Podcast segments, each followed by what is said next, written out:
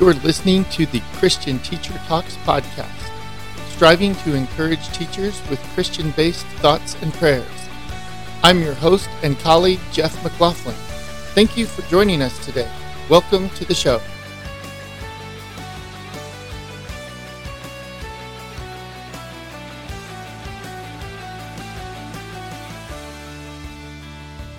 Hey, this is Jeff.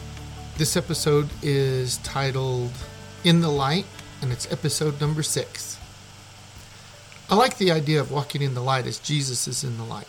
I used to think that this was difficult. However, I've come to realize that the opposite is actually true. What do we know about light, or even light versus darkness?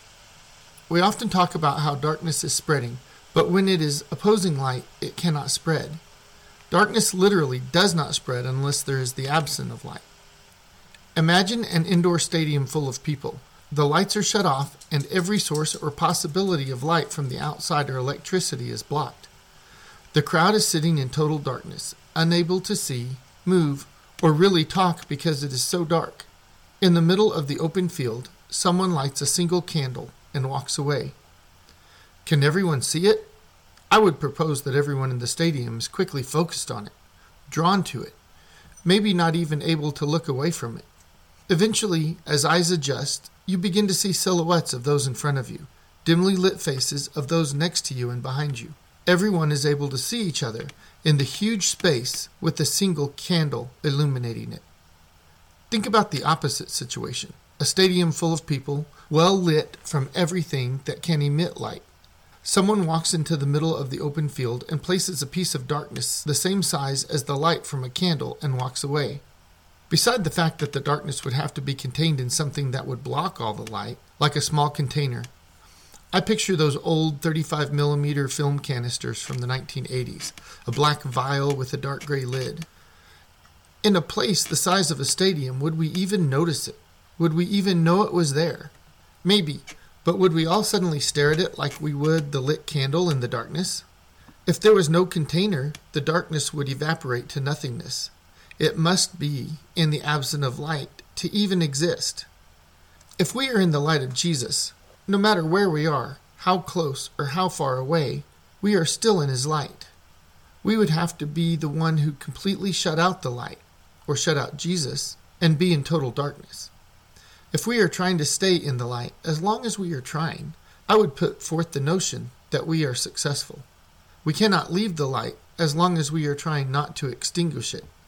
I would even venture to say that it is even more difficult, more work, or more effort for us to leave the light of Jesus and enter into darkness. The only way out of the light is by our own choice and our effort. 1 John chapter 1 verses 5 through 7. This is the message we have heard from him and proclaim to you that God is light, and in him there is no darkness at all. If we say we have fellowship with him while we walk in darkness, we lie and do not practice the truth. But if we walk in the light, as he is in the light, we have fellowship with one another, and the blood of Jesus his Son cleanses us from all sin. These verses reflect this notion of light. It states that God is light. It also says, if we walk in the light, as he, Jesus, is in the light. In a stadium with one candle lit, coming from darkness, I would say we would consider ourselves in the light once the candle is lit. If that tiny flame is light, then we too would be in the light. As we get closer to it, we would see, and others see us more clearly. But even if we are as far away from the light as we think we can get, if we can see it, then it is shining on us. This is not to say that we cannot be in darkness. The verse clearly says that we can be. Later in chapter 4, verse 8, it says, God is love. So in these few chapters, God is light and love. This brings back in mind Romans 8:38. Nothing can separate you from the love of God. If God is both love and light, then nothing can separate you from the light of God either. Christians, we cannot be separated from God, His love or His light. When we look to Him, He is already looking at us, running toward us. With the first syllable from our lips asking God to come into our lives, asking Him to help us and save us, He is already right next to us. Lord Jesus, you are our light. You are love for us. We cannot do each day without you. We need you and rely on you. Thank you for being right here waiting for us and for saving us. Let us bask in the glory of your light, and please allow us. Use us to bring others into your light as well.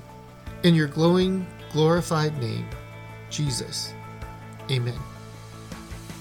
You've been listening to Christian Teacher Talks podcast. Thank you for being with us today. We hope our show is a blessing for you. If you enjoy our show, tell your friends and family. Spread the word for us. Follow us on Facebook and Instagram to see posts and updates. Also, you can visit our website at www.christianteachertalks.com. There you can learn more about us, listen to past podcasts, read our blog posts, subscribe to us, connect with us, and get on our prayer list. Give us feedback. Find our support link. Check out and find web links to our partners, who are all awesome. These are currently ministries of friends, family, and businesses that have helped us get to where we are today. Click on their logo to go to their websites and learn more about them.